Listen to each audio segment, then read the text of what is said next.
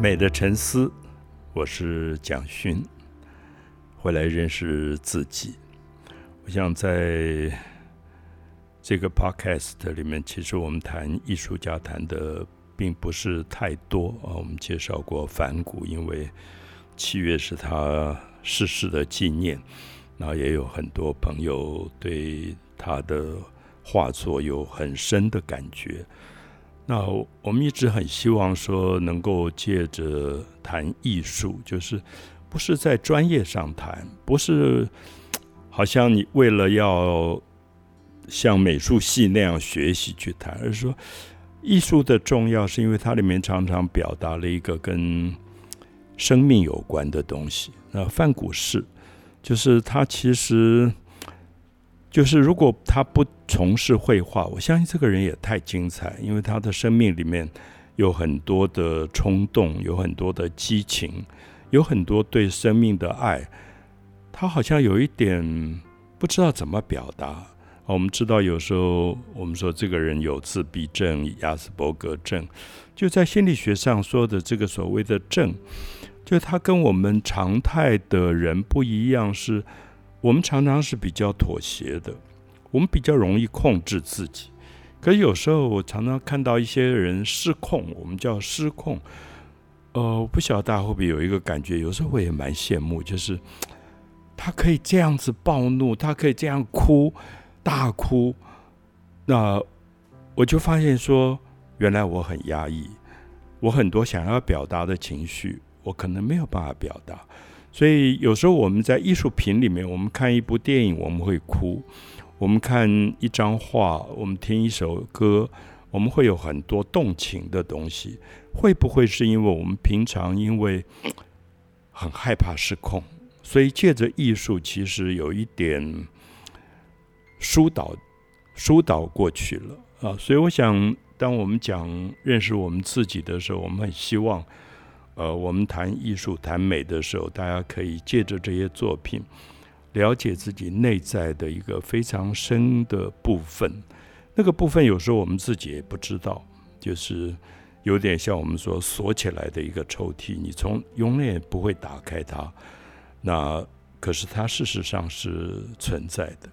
所以我记得我、呃、跟大家谈过，我非常想去的地方是意大利。就是在西方的文化里，我还是觉得五百年前的那一次我们叫做文艺复兴的一个伟大的文化运动，大概是最让我着迷的。哦，曾经好几次好几次跟一些朋友就从罗马，然后一路往北，那到佛罗伦斯到 阿西西， 然后一个小城一个小城去看，其实就是走以前五百年前文艺复兴的那条路。那这个我们叫做文艺复兴的这个字，呃，我一直觉得它翻译的并不是特别的恰当，因为有时候我们想到文艺复兴，我们就会想到我们过去常常说文化复兴运动。我觉得我一直很讨厌那个机构，我觉得它好像很保守，好像要复古。那事实上这个文艺复兴，我们知道在呃，意大利它原来的这个名字后来翻译成英文 Renaissance， 或者法文里面的 Renaissance。 那法文的 Renaissance 就是诞生的意思、啊、就是诞生了，那 R 前面加 R E， 那就是再一次诞生的意思。所以 我, 我觉得它并不是复古，它并不是怀旧，并不是要回到古代，而是说我要再一次诞生。那为什么用 R E 再一次诞生？因为他们觉得在基督教文化成为主流的时间当中，人很多的情感欲望被压抑了，然后变成一个假的自己，没有真正的认识自己。所以他们觉得我们希望再一次诞生，这个诞生说好像从沉睡里面重新醒过来，从一个漫长的中世纪的死亡的沉睡的状态里重新能够醒过来。那当时最精彩的是他们开始从考古运动里到处去乱挖乱挖。我们知道原来希腊有非常非常美的人体雕像，都是裸体的、啊、阿波罗的雕像，维纳斯的雕像，大家知道现在你去罗浮宫你看到的维纳斯雕像两个手是没有的，好像很少人问说、哎、为什么他两个手是没有的。那不止两个手没有，我想告诉大家是说，他是在米洛斯那个岛上被发现，原来是打成碎片埋在地底下的。就是为什么会有这样的一个行为，因为基督教时期不准看裸体，觉得那是、呃、一种不道德的东西。因为基督教的信仰慢慢越来越保守了以后，就把人全部一层一层的包裹，包得紧紧的，然后身体的美完全被遗忘了。所以当时从考古开始，大家在地底下挖出来了，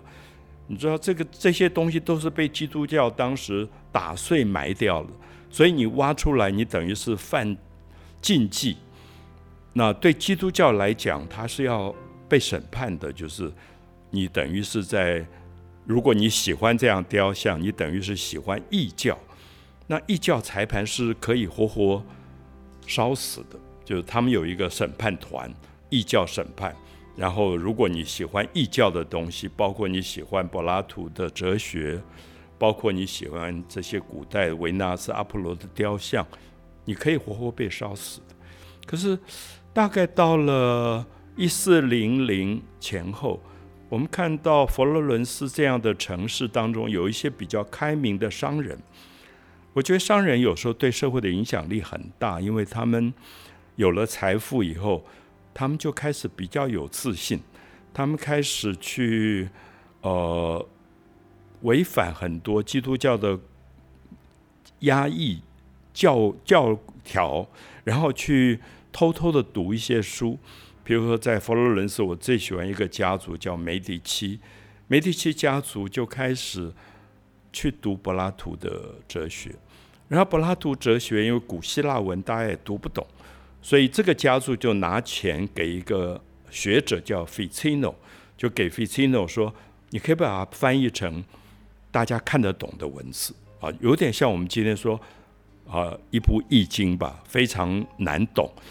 那我们今天有一个机构，一个企业家说，大家应该了解《易经》在讲什么，就给一个学者一点钱，说你可以把它翻成白话一点，或者给他一个 podcast， 让他每天讲《易经》，大家比较容易懂。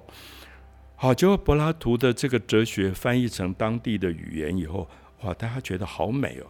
怎么会这么美？因为柏拉图的美学是非常动人的，他一直觉得人有一个非常理想的一个世界，而我们在现实世界里面，我们充满了欲望挣扎，可是我们一定要往那个理想的美慢慢去追求。所以当时梅第奇家族翻译了柏拉图哲学，就办了一个柏拉图学院，然后就让自己家族的孩子十几岁以后就开始去读古希腊文，读柏拉图哲学，然后这个家族就出来一些很精彩的人才。那我记得我曾经讲过，这个家族第一代那 Cosmos 就是卖羊毛啊什么，就是一个会赚钱的人。可是后来他们就开始发展了银行业，到了第二代，然后到第三代 Lorenzo 就非常非常精彩。这个 Lorenzo 他就在路边看到一个年轻人十几岁在那边打石头打打，他觉得、哎、他东西不错，他就说好吧，你就到我们柏拉图学院来，免费你就去上课。这个人就是米开朗基罗。所以我想我讲这个故事的意思是说，教育太重要了。因为教育，米开朗基罗本来只是一个路边的工匠，雕刻雕得很好，可是雕刻雕得好并不说明你能够创作，你可能就是千篇一律雕一样的东西。所以他就开始进到柏拉图哲学这个世界，然后开始有了很多创造的理念。所以等到他二十岁以后，他已经是有哲学训练的一个雕刻家。他到了罗马，然后大概二十一二岁的时候，当时罗马的这个梵蒂冈教堂就有一个很重要的一个，用用我们的话来说吧，竞标的案件，就是说，好，我们现在这个教堂要有一件作品，那这个作品题目就叫Pietà，那等一下我们解释什么叫做Pietà，然后就找很多不同的雕刻家说，你们哪一个人有什么样的构想，然后你们来竞标。那最后米开朗基罗拿到了。那我们知道什么叫做Pietà，其实在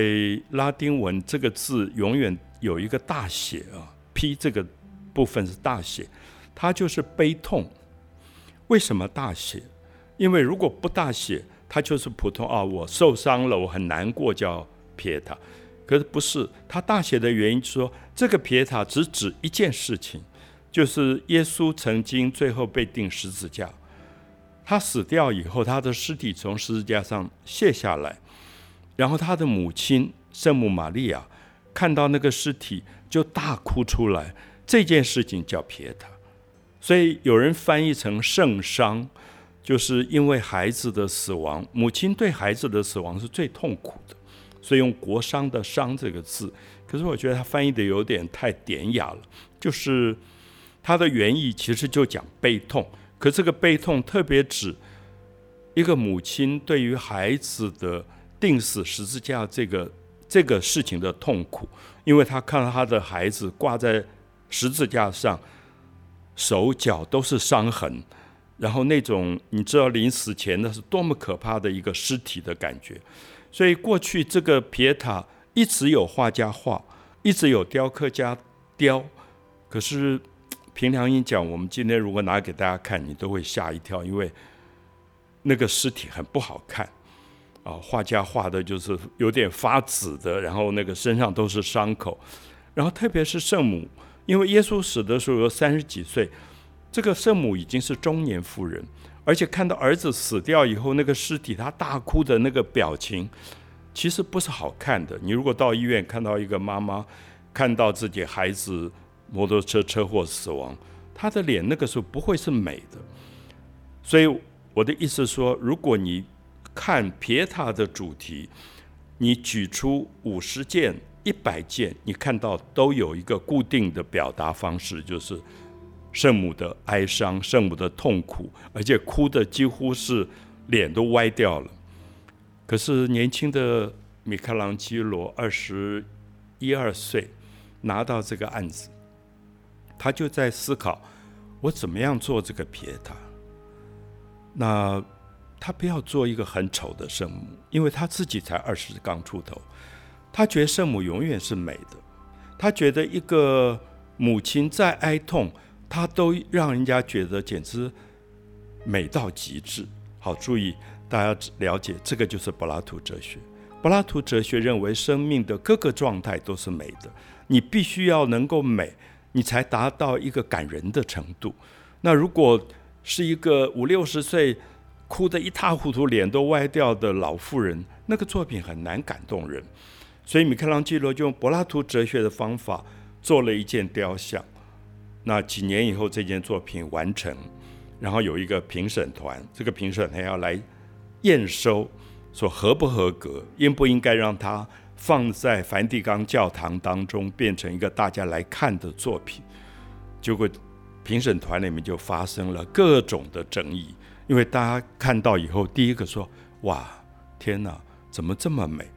可是接下来大家就害怕了，因为中世纪是害怕美的。中世纪觉得美有一点犯罪的感觉，就是因为基督教觉得太过美的身体、太过美的表情，里面其实是有情感跟欲望的。可是对于道德来讲，情感欲望是要被压制的，这个有点像儒家啊。儒家也是觉得，我一直觉得孔子可能有点怕太美的东西，就是不管一个男人一个女人太美的时候，好像大家都很害怕。我想我们民间老是说，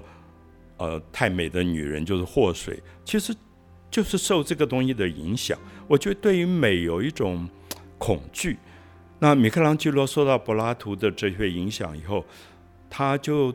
重新改换了这样的一个传统的主题，把圣母做到，我相信很多人去过罗马看过这件作品，你看到你真的吓一跳，因为圣母几乎像十八九岁，那个脸上的光鲜亮丽那种美，每一个人在那个作品前全部惊讶，而躺在圣母身上的这个耶稣一点也不像尸体，那个身体的美也完全像一个，我不晓得用这样的语言基督教的朋友会不会觉得不敬，就真的是花美男，就怎么会有这么美的一个身体。然后圣母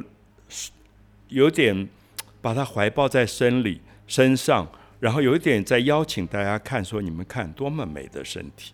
我觉得这种感动跟传统以来皮耶塔的感动完全不同了。我自己二十几岁第一次在罗马，在这个作品前面，我是跪在那边看的，我会觉得说完全像一对恋人，在恋爱中才会有一对这么美的彼此凝视的眼神跟眼光。所以我相信当时的评审团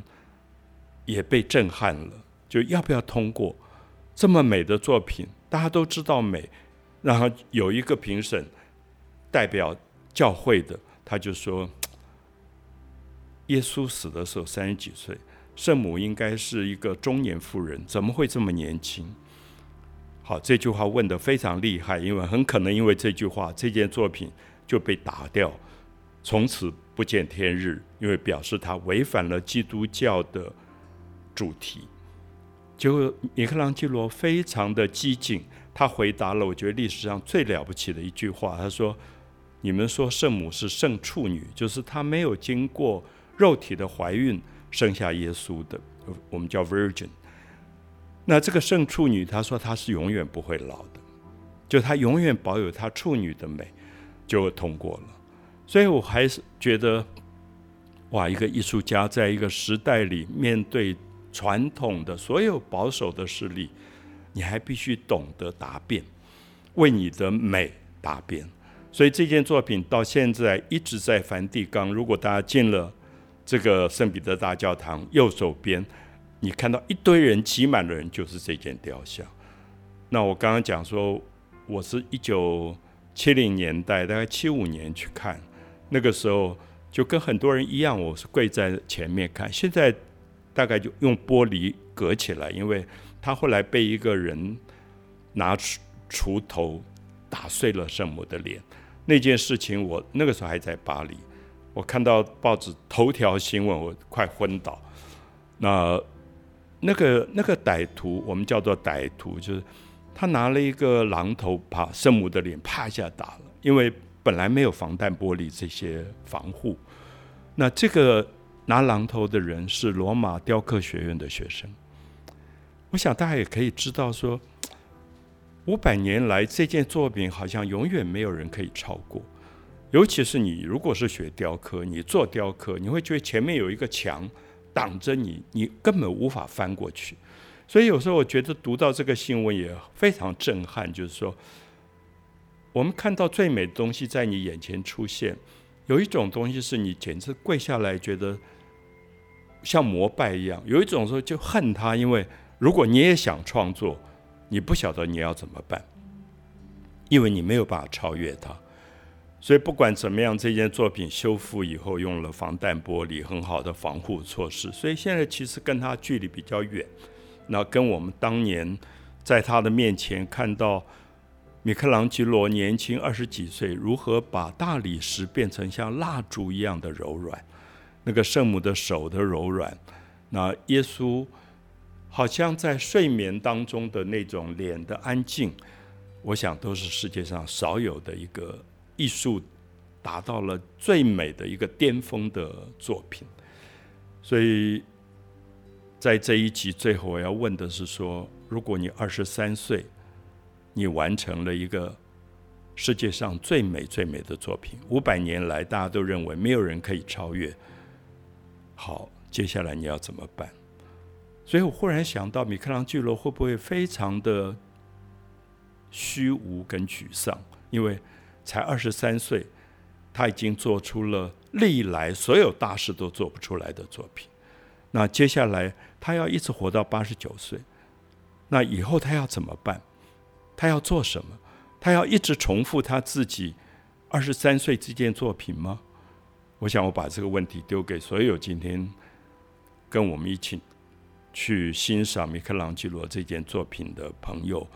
你问一下自己，如果你二十三岁，你的生命已经完成了你的最巅峰的作品，你接下来要怎么办？因为我们接下来会连续在第二集、第三集当中继续讨论米开朗基罗，你才知道一个人要超越自己是多么多么困难的。其实超越别人没有那么困难，米开朗基罗超越别的雕刻家非常容易，可是一旦他自己完成了世界上最好的作品，接下来你要超越的就是你自己。啊，我举一个例子，就是如果今天在百米赛跑奥运当中破了世界纪录的人，他下一次再参加，他要破纪录的就是他自己，他要打破他自己的纪录，我相信那个比任何事情都难。那接下来我们就会看到米开朗基罗如何在他长达八十九岁的生命当中，如何一次一次一次的超越自己。